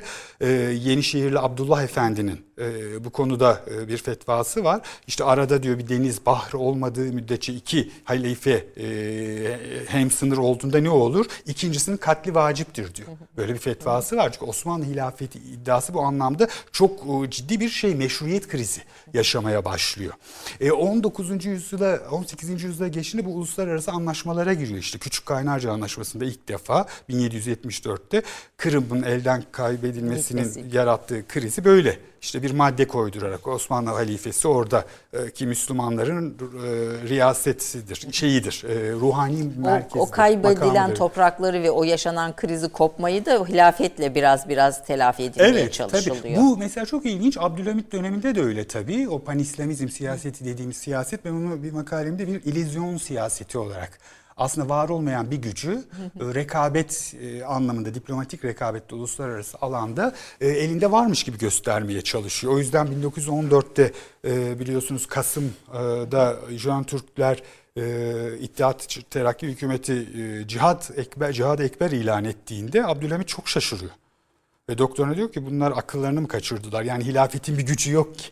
Ben İngiliz sefirini, Fransız sefirini ürkütmek istediğimde huzuruma çağırır. İşte bir İslam halifesinin ağzından çıkacak bir söz vardır. O çıkmasın. Ondan sonra beni zorlamayın gibisinden onları tehdit ederdim. Diyor. Kastettiği nedir? İşte cihad ilan edersem İngiltere'nin e, sömürgesi olan Hindistan'da ayağa kalkacak Müslümanlar. Böyle bir gücü yok. Çünkü İslam dünyasında o anlamda bir e, iletişim imkanları henüz o anlamda koordinasyonu sağlayabilecek e, teknolojik şeyler çok sınırlı. Var olanla da böyle bir illüzyon yapıyor zaten. Bir göz yanılsaması yapıyor. İşte Hindistan'da efendime söyleyeyim e, Rusya periferisindeki Müslüman bölgelerde Ondan sonra asıl hedefi şu iç kamuoyunu fethetmek. Fethetmek. Müslüman toplum bir arada tutabilmek. Peki devamlı kitapta okuyun Okuyun diyoruz. değil mi? Evet gerçekten il- hilafetin son e, hilafetin e, yok olması demeyelim de kaldırılması, hilafetin kaldırılması süreci, son halife vesaire bu bu süreç de son derece önemli. E, okuyun kitapta diye diye öneriyorum. Bir e, biraz önce e, sevgili Nevin Meriç'ten bir soru geldi demiştim. Hilafet kurum bazlı bakıldığında şeriata mı diplomasiye mi daha yakın durmuş diye soruyor. Veya konjonktürel olarak da İbri'nin yönü değişmiş mi? Bugünden bakarsak nasıl bir yorum yaparız diye bir soru sormuş. Ya şunu e, şöyle açıklamak e, mümkün. Birincisi dediğim gibi Osmanlı hilafeti politik bir yorum. Yani Kanuni Sultan Süleyman'ın kullanmış olduğu Elkab içindeki işte hilafeti Ülya ve Kübra Gaza ideolojisinin genişletilmesinden ortaya çıkmış bir e, liderlik anlayışına dayanıyor. Askeri güç. Nitekim İbn Haldun da onu söyler. E, Gazali aynı şeyi tekrarlar. Bugün der e, halife askeri e, şefler ondan sonra kimse kime biat etmişse odur. Yani bu anlamıyla baktığında artık Büveyhilerin ve Fatimi tehdidinin karşısında e, sarmalanmış bir Abbasi halifesinin çok gücü olmadığı ortadadır. O yüzden işte bakıyoruz e, Maverdi teoriyi değiştiriyor. Ve diyor ki güçlü emirler, sultanlar bulundukları bölgede bu hilafetten, halifelik merkezinden devraldıkları yetkilerle onun bazı şeylerini paylaşabilirler. Ee, Biraz politik çok tabii. tabii. Hatta şey var. E, ikinci meşrutiyet döneminde bu çok tartışılıyor biliyorsunuz. Burada ismini anmamız gerekiyor. E, çok değerli hocamız İsmail Kara. e, bu konulara tabii hepimizde e, öncü olmuş çok büyük bir isim. E, İsmail Kara Hoca bunu anlatır. Yani uzun uzun da eserlerinde yer verir. İslamcıların siyasi görüşlerinde. İslamcı ekol üzerinde hilafetin seküler ve milli bir halifeliğe dönüşüm sürecini inceler. Çok ilginç değil mi geliyor bize? Ama mesela işte Elmalı'da Hamdi Yazır'ın yorumları 1917'de basılmış olan Hukuku Fık- e, Usulü Fıkıh kitabında e, aynı zamanda bir müderris olan ve hilafetin kaldırılma sürecinde mecliste yaptığı konuşmayla çok da etkili olan Mehmet Seyit Efendi ulemadan birisi. Bunlar diyor ki e, artık İslam'da ruhaniyet ve ruhbaniyet gibi kurumlar, makamlar yoktur. O yüzden hilafet dediği siyasi bir kurumdur. Devlet başkanlığıdır. Nitekim Ankara'da bu kaldırılması süreci tartışılırken hep bu tez ileri sürülmüştür. E, bugün diyorlar Ankara'da meşru bir hükümeti var. E, Cumhuriyet hükümeti varken İstanbul'da hiçbir yetkisi gücü olmayan e, bir evet yani çünkü siyasi gücü altından çektiğinizde hilafetin onun bir şey o bir, bir etkisi, etkisi kal- kalmıyor, kalmıyor. tabii. Efendim Ümmü Gülsüm'den bir konserle yani sonuna geldik ve gerçekten soracağım çok soru var, notlarım var. Ee, mesela e, Panislamizm ekseninde 2. Abdülhamit diplomasinin Uzak Doğu Asya e, misyonu var. Aile birliğinin kuruluşu var. Osmanlı'da kadın kıyafetine yansımalar var. Bü- bü- Bütün bu makaleler e, gerçekten de önemli. Ayrıca Cumhuriyet insanın doğuşunda ona va- vakit bir başka program yaparız inşallah. E, e, Bu Zevkle, o, o Özsoy Operası ve Cumhuriyet insanı ortaya çıkartan müzik, Evet. e, işte operalar, o ilk opera, ilk opera İran Şahı'nın e, Türkiye'ye gelişine Evet, e, evet. Ahmet Adnan Saygun'un Özsoy Operası, Özsoy Operası 34 yılında Haziran'da. ha, hızlıca yapılmış bir Çok da bir ayda yetişti. bir ayda yapılmış ama hani o nasıl Cumhuriyet insanı nasıl ortaya çıktı bahsi ayrı bir konu ama sizin makalelerinizde var ve e, oldukça önemli e, diye düşünüyorum. Efendim Ümmü Gülsüm niye böyle bir e, biz de Feyruz'la açtık programı. Ümmü Gülsüm'le kapatalım Arap radyolarını ve Evet. Arapların e, bu Divası. e, diva, divasını. E, bir taraftan tabii e, bir panislamizmden söz ettik. Bir Türkiye'de Cumhuriyet bir ulus kimliği var ama öbür taraftan da bir Arap devletleri yeni işte Nasır'la birlikte yeniden ortaya çıkıyor. Yeni devletler oluyor. Bu süreçte Ümmü Gülsüm ne ne yaptı? Ee, bir e, Mısır'ın dördüncü piramidi demiş e, evet. Nasır Ümmü Gülsüm için. Evet. E, verelim biraz Ümmü Gülsüm'den.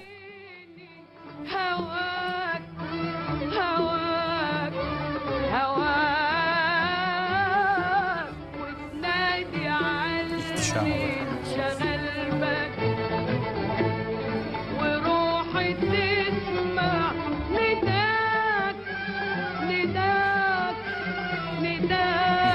Ne kadar uzakta bakar mısınız? Öyle mi? Mikrofon görüyor musunuz hiç yok? Yok sahiden. Yok mikrofon bir metre uzakta oluyor ve arkasında 40 kişilik bir orkestra Bir sıra var. var. Abdülvehhab'a şu gözlüklü O olan. gözlüklü Muhammed El Kasapçı. Ha, Abdülvehhab'a benzettim ben onu. O çok büyük bir bestekar. Mısır müziğinin en büyük. Bestekar, o bestekarlarından şeyli, biri. Evet. e, Muhammed gözlük- El Kasapçı. O ölünce Ümmü Gülsüm iki sene kimseye oturtmamış ud olarak. O kadar sevdiği O kadar evet. Ses gidiyor mu yayın arkadaşlar bizim sesimiz? Gidiyor tamam. Öyle mi? İzleyicilerimize de bilgi veriyoruz burada onun için. Burada Abdülvehhab görünmüyor ama herhalde. Hayır hayır bu Abdülvahap'ın eseri değil. Bakın her seferinde değiştirerek okuyor güfteyi. Aynı tonla, güfteyi. Aynı güfteyi her seferinde farklı bir müzikal cümle yapısı içine vezniyle oynuyor. Bu Ümmü Gülsüm'ün en büyük e, ve özelliğidir. Yani şarkının zor kısımlarını ritmik özellikleriyle oynayıp e, vezin yapısını değiştirip dönüştürüp bambaşka bir bütün ortaya çıkarabilir. Bir şarkısı ne kadar sürüyor? bir, bir buçuk saat okuduğu var. Hatta onunla ilgili çok ilginç bir şey var. Paris Olimpiyada'ya konsere gittiğinde diyorlar ki hani bütün Fransızların e, önemli ismi olan Edith Piaf'ın tam beş katı fiyatı ödeyeceğimiz, kaşı ödeyeceğimiz Arap divası sadece üç şarkı mı okuyor yani diyorlar. E, Mısır Büyükelçisi dedi ki merak etmeyin efendim yani hani Edith Piaf 10 şarkıyı bir buçuk saatte okuyor. Ümmü Gülsüm 3 şarkıyı 5 saatte okuyacak. Arada o kadar. Sahiden de olimpiyada, e, e, Olimpiyada be- çok para mı bir yani e, Çok e, yüksek kaşı. Bugüne kadar o, o alınmış en yüksek ücreti alıyor. Hatta bir sıra şok yaşıyorlar çünkü biletler satılmıyor. Ee, büyük elçiliğe diyorlar ki hani çok büyük bir sanatçı Ümmü Gülsüm. Ee, şey Bilet yapalım, satılmıyor. Bilet satılmıyor. Yani onun kariyerine zarar vermez mi? Büyük elçi hiç merak etmeyin diyor. Araplar diyor rahattır öyle şey bilmezler rezervasyon. Hani o gün emin olun kapılar kırılacak olimpiyada diyor. Ve gerçekten de olimpiyanın gördüğü en ihtişamlı konserlerden birisi oluyor. Çünkü gidip son anda millet e, bilet do- do- alıyor. do- doluyor. Ee, bir konseri izledim ben. İzlediğimde de e, burada değil müthiş bir alkış. Yani Çok. böyle müthiş bir hayranlık. E, şeyin e, Ümmü Gülsüm'ün fo- fotoğraflarda da vardı. Ayağına kapanıp öpe- öpen de var. Var tabii. tabii. Olağanüstü bir e, icracı birincisi. Yani onun için bir Amerikalı tarihçi şey diyor. E, şöhretinin zirvesindeyken ancak 100 yılda bir yetişebilecek bir primadonna ile karşı karşıya olduğunu anlayan ve takdir eden bir dinleyicisi vardı diyorlar. E, diyor gerçekten de öyledir. Yani tabii şimdi Ümmü Gülsüm'ün büyülü sesini dinlerken konuşmak biraz zor Değil oluyor. mi? Sizi aklınız müziğe gidiyor farkındayım. Evet. Farkındayım. Evet, çünkü her seferinde gerçekten de müziğin içeriğiyle oynuyor. Yani burada şimdi e, Emel e, Hanım bu meşhur e, Enver Sedat'ın eşi e, Mısır'ın First Lady'si Emel e, Sedat diyor ki efendim diyor Avrupalı kulaklar için Ümmü Gülsüm sürekli aynı şeyi tekrar ediyormuş gibi gelebilir. E, oysa biz Araplar biliriz ki onun söylediği her cümle çöldeki kum taneleri gibi biri diğerine benzemez. Benzemez o kadar. Bunu bir için tabii Arapça da bilmek. Evet, Arap Arapça, edebiyatı adı bilmek. Arapçada bilmek gerekir. Ee, peki Panarabizmin, Arap ulus kimliğinin e, 1952 o Hürsübaylar e, darbesinden sonrası. sonraki dönemi Nasır'ın ve Ümmü Gülsüm'ün bir tarafa Nasır'ı koyuyorsunuz makalelerinizde, bir tarafa Ümmü Gülsüm'ü. Bu ikisini biraz bize o süreci e, anlatır mısınız? Yani e, Ümmü Gülsüm ve Nasır aslında 1950'lerin ve 60'ların Orta Doğu'sunun tarihini yazarken e, görmezden gelemeyeceğimiz iki çok önemli aktör. Hani Ümmü Gülsüm'ün kariyeri 1920'lerde başlıyor. İlk planı 1923 yılında yapıyor. Ve ondan sonra Levant'taki bütün Avrupa plak firmaları bu e, büyülü sesin peşine düşüyor. Çünkü Filistin'den tutun e, Trablus'a kadar, efendim işte Casablanca'ya kadar plakları yok satıyor. E, daha 1939 yılında bizim meşhur Neyzen Tevfik Mısır'a bir ziyarette bulunuyor. E, diyorlar ki gazetede öyle bir haber çıkıyor. Neyzen Tevfik Mısırlı müzisyenleri beğenmedi. diyorlar. Bana da bu haberi e, veren kişi bizim e, bilen kardeşim e, Işıktaş. Işıktaş, evet. Evet o söyledi. Abi dedi böyle bir şey var okudun mu? Ee, orada diyorlar ki hani siz beğenmemişsiniz Mısırlı müzisyenleri zayıf bulmuşsunuz. Efendim öyle bir şey yok diyor. Hani böyle bir hadsizlik yapabilir miyim diyor. Hani niye meslektaşlarımızı küçümseyeyim? İkincisi diyor bütün şark birleşse bir Ümmü Gülsüm daha çıkarabilir mi diyor. Bütün Yani- Neyzen yani- Tevfik'ten evet her şeyi eleştirme. Eleş- Neyzen yani Tevfik'ten. bütün şark birleşse bir Ümmü Gülsüm daha çıkarabilir mi diyor. Yani bu kadar büyük bir sanatkar. Leonidas Asteris'le bir kere konuşmuştuk. Bu çok değerli bir e, müzik adamı tabii. Münir Nurettin'in de e, öğrencisi İstanbul Konservatuvarı'ndan ve çok iyi bir opera tenorudur ve kilisenin de baş mugannisiydi. Rum Ortodoks Kilisesi'nin. Üstadım dedim hani sizce bütün Orta Doğu'nun 20. yüzyıldaki en büyük sesi, en büyük sanatçısı kimdir ses yıldızı olarak dediğimde hiç tartışmasız Ümmü Gülsüm'dür demişti. Yani hani böyle bir... Bir, bir, E, çünkü- bir taraf diplomatik pasaportu var, diplomatik e, protokolle gitti ülkelerde Evet o karşılaşıyor. 67 yılındaki savaş sonrası biliyorsunuz Mısır büyük bir yenilgi yaşıyor. Sadece Mısır değil Suriye, Ürdün e, üçgeninde çok ciddi ve utanç verici bir yenilgi yaşıyor Araplar ve Panar bir Arabizm duvara çarptığı an olarak Haziran 1967 6 gün savaşı. E işte Sina Yarımadası elden çıkıyor, Golan Tepeleri işgal altına giriyor, Doğu Kudüs elden çıkıyor. E, Nasır'ın prestiji tabii yerle bir, onun için öyle der bir Filistinli yazar. Artık Nasır üzerinde çatlağı olan bir Çin vazosu değerinde. Yani hem çok değerli ama hem de aynı zamanda de artık çatlamış. çatlamış Evet. bir vazo ne kadar değerliyse diye. İşte Ümmü Gülsüm burada büyük bir sanatçı olarak e, ve çok prestijli bir e, hanımefendi olarak, büyük bir e, kadın icracı olarak e, Arap dünyasının bütününde konserlere başlıyor. Ve bütün konser gelirlerini hükümete bağışlıyor. Mısır hükümetine bağışlıyor. Mücevherlerini bağışlıyor. Onun konserleri adeta ulusal bir şeye dönüşüyor. Şölene dönüşüyor. İskenderiye'deki konserinde neredeyse bilet fiyatlarından daha fazla mücevher bağışı oluyor. Gelen kadınlar e, Mısır'ın bu utancını ayağa kaldırabilmek için ondan sonra e, şey diyor o dönemde bir Fransız gazeteci aşk şarkıları söylüyor savaş için para topluyor. Çok iyi aşk şarkıları söyle- söyleyeyim. Gibisi. Savaş için para, Para topluyor top, yani. süpermiş ama yani. diyor. Ee, tabii her olimpiyat konseri de 67'deki o kapsamda gerçekleşmiş bir konserdir. Ee, tabii çok büyük bir itibar. Tunus'a gittiğinde 120 bin kişiye konser veriyor ve Tunus Devlet Başkanı Habib Bourguiba işte onun adına e, caddeler ve isim veriliyor filan. Onun adına e, ko- konferanslar, müzeler bugün de öyledir. Yani Ümmü Gülsüm'ün e, Kahire'deki evi biliyorsunuz müzeye çevrilmiştir. Bugün içinde- Anısı çok yaşatılır. Keşke hani biz de tam Cenazesine çok kişi katıldı demiştiniz. Hatta mesela e, su- yani diğer e, Mısır Suriye birleşmesi, Süveyş krizi filan bütün o şey dönemlerde efsane de lider efsane. Abdülnasır'dan çok daha geniş bir kitle katılıyor. 3 milyondur Abdülnasır'ın, Cemal Abdülnasır'ın e, şeyi cenazesi için katılımcı olarak bildirilenler yani e, tahminler. Ümmü Gülsüm e, 1975 yılında vefat ettiğinde bir kere çok yüksek bir protokolle e, duyuruluyor vefatı ve Kur'an okutuluyor e, Mısır e, radyolarında. Bu Mısır'da sadece Cumhurbaşkanlarının ölümünde yapılan bir protokoldür. O kadar yüksek bir yeri var ki toplumsal konumu. Bu şekilde vefatı duyuruluyor. Milli yas ilan ediliyor. Arap ülkelerinde diyor. 4,5 milyon kişi cenaze. 4,5 milyon kişinin katıldığı bir cenaze töreni. Bugüne kadar Orta Doğu'da yapılmış en geniş cenaze törenidir o. Çok e, gerçekten etkileyici, tüyler ürpertici. Ee, şimdi tabii programımızın sonuna geldik. Vaktimiz kalmadı ama Nasır'ın radyoyu propaganda aracı olarak kullanması aslında o e, Arap e, ulusal fikirlerinin yayma noktasında. Bu da e, e, sizin makalenizi konuda okurken e, önemli buldum. Yani dönemin teknolojisini bu konuya Tabii. yatırım yapmasını, Tabii, tabii, tabii. Ve tüm orta e, Arap dünyasına yaptığı konuşmalar ve burada radyoyu kullanması da aslında dönemin propaganda araçları açısından önemliydi. Ama Çok. Ümmü Gülsüm de Arap kimliği ve kültürünün Taşıyıcısı e, taşıyıcısı olması. Evet. e, olması noktasında e, önemli bir isim ama kendi ülkesine de duyarlı. E, çok ciddi bir para bağışından söz Yapılıyor, ediyorsunuz. evet, 4,5 evet, evet. galiba milyon dolar çok gibi bir büyük bir rakamdan para bağışlıyor. Bütün almışım. zaten kişisel e, servetini de daha sonra bağışlayacak. O tabii Mısırlılar için, bütün Arap e, halkları için o anlamıyla da çok saygın ve dokunulmaz Olmaz bir, bir- konumu bir- var. bir- Feyruz gibi. Yani hani Ümmü Gülsüm e, Arap müziğinin bir ucunda duruyorsa burcunda, Feyruz öteki burcuna Peki, tutmuş. müzik toplumlar için ne ifade ediyor tüm bunların hulasasında?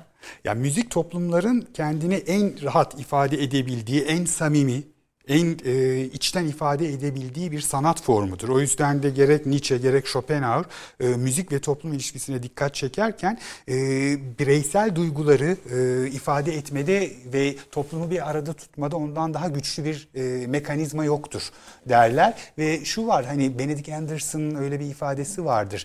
Milliyetçiliği, ulus inşasını işte muhayyel cemaat olarak tanımlarken bu cemaati muhayyel topluluğu der. E, bir tınıda birleştirmek gerekir. İşte müzik o, o toplumu, halkı birleştiren tınıdır. İşte Feyruz'un müziği, Ümmü Gülsüm'ün müziği Arap dünyası için ortak tınıdır Anderson'ın. Bizim kendi birleştirici müziklerimizde başka bir e, ko- konuda, başka bir programda konuşalım. E, Herkes evde malum. E, Evde kal diyoruz. Evde kal, sağlıkla kal. Sağlıkla kal diyoruz. Kitap önerileriniz. Bütün bu renkli konuları okuyabilecekleri kitap önerilerinizi almak isterim. Vallahi bu renkli konularla ilgili ne söyleyebilirim? Yani Osmanlı tarihçiliği ile ilgili tabii e, dünya çapında artık ismi e, yer etmiş, büyük bugünkü ana akımı belirlemiş olan isim olan e, Büyük Hoca, Bilgin, e, Halil İnalcık Hoca'nın çalışmalarını mutlaka tavsiye ediyorum. Ona bakabilirler. Bu siyaset bilimi felsefesi yeni komplo teorileri hayatımıza girdi biliyorsunuz siyaset Evet. biliminde. Yani, onlar bunu- biraz daha siyaset bilimcilerin, uluslararası ilişkilercilerin üzerinde durdukları meseleler beni açık söyleyeyim çok cezbetmiyor. Çok da tatmin de etmiyor yapılan çalışmalar. Hani komple teorilerine ben çok itibar etmem o yüzden. Hani o yüzden öyle kitapları önerecek değilim ama hani Halil İnalcık Hoca'yı okusunlar. Süreyya Faruki okusunlar. Ne yazdıysa yani Osmanlı kültür tarihi, ekonomik ve toplumsal tarihi üzerine çok büyük otorite. Son yıllarda artık nihayet diyeceğim çevrilmeye başladı. Cemal Kafadar Hoca'nın e, kitapları Türkçe'de. O çok önemli ve bambaşka bakış açıları getiriyor. Programdan önce bir çevreden, Ümmü Gülsüm'ün hayatıyla ilgili bir çevreden söz Virginia ediyorduk. Danielson evet müzik okusunlar doğru. Virginia Danielson'ın Mısır'ın Sesi ve Yüzü. Ümmü Gülsün fevkalade iyi bir doktora tezi. Yani okuduğum en iyi müzikoloji tezlerinden birisi. Bir toplumsal fenomen olarak bir kadın şarkıcının bütün bir toplumu Ve nasıl temsil Arap ettiği. toplumu gibi kadının ikinci Evet. sınıfta olduğu bir evet, toplumda. Evet, evet. Yani hani hakikaten hep söylenir hani Ümmü Gülsüm dev, kadınların devletinin olamayacağı bir dünyada devlet gibi kadındı Evet. derler. Geçen derste bir öğrenci böyle güzel bir yorumda bulundu. Hocam dedi sanki konser bitince bakanlar kurulunu toplamaya gidecek gibi bir hali var. Çok güçlü onun da Feyruz'un da diye.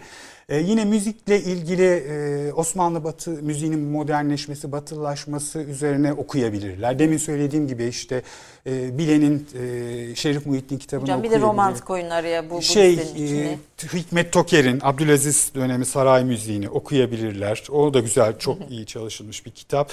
E, Cem Aracı'nın kitaplarını okuyabilirler müzik üzerine. Roman olarak vallahi ben e, klasiklere tutkun olduğum için e, klasikleri dönüp dönüp okuyorum. Çünkü e, diliniz e, ve anlatım Değişiyor ifade bize. gücünüz artar. O yüzden çok önemlidir. Hep söylüyoruz. Yani keşke doktordan sonra öğrencileri sadece 2-3 yıl dilleri lezzetlensin ve değişsin. Ee, biraz elastikiyet kazansın diye roman okutsak diye. Roman iyi yazılmış o e, günümüzde de romanlar var tabii ama ben hala ne bileyim Ahmet Hamdi Tanpınar'ı çok keyif alarak okuyorum. Yani hani e, onun dışında e, Rus klasikleri yani hani e, Fransız klasikleri bizim kendi e, şiirimiz efendim değil mi? Yani Türk Var mıdır şiirinin- hayran olduğunuz bir şair? ee, var tabii birçok şair var Ee, ama yani hani e, burada tek tek isim zikretmekten ziyade onlar kendi duygu dünyalarına, evrenlerine hitap eden şair. Peki, müzik dinleyeceklerse Batı'da Maria Callas. E, Kallas'ı dinleyebilirler. Batı'da Kallas varsa bizim Leyla Gencer'imiz Leyla var. Leyla Gencer'i dinleyebilirler. Hatta çok güzel bir belgesel yapıldı. Bugünlerde yine YouTube'a koydular onu. İKSV'nin. Onu seyretsinler.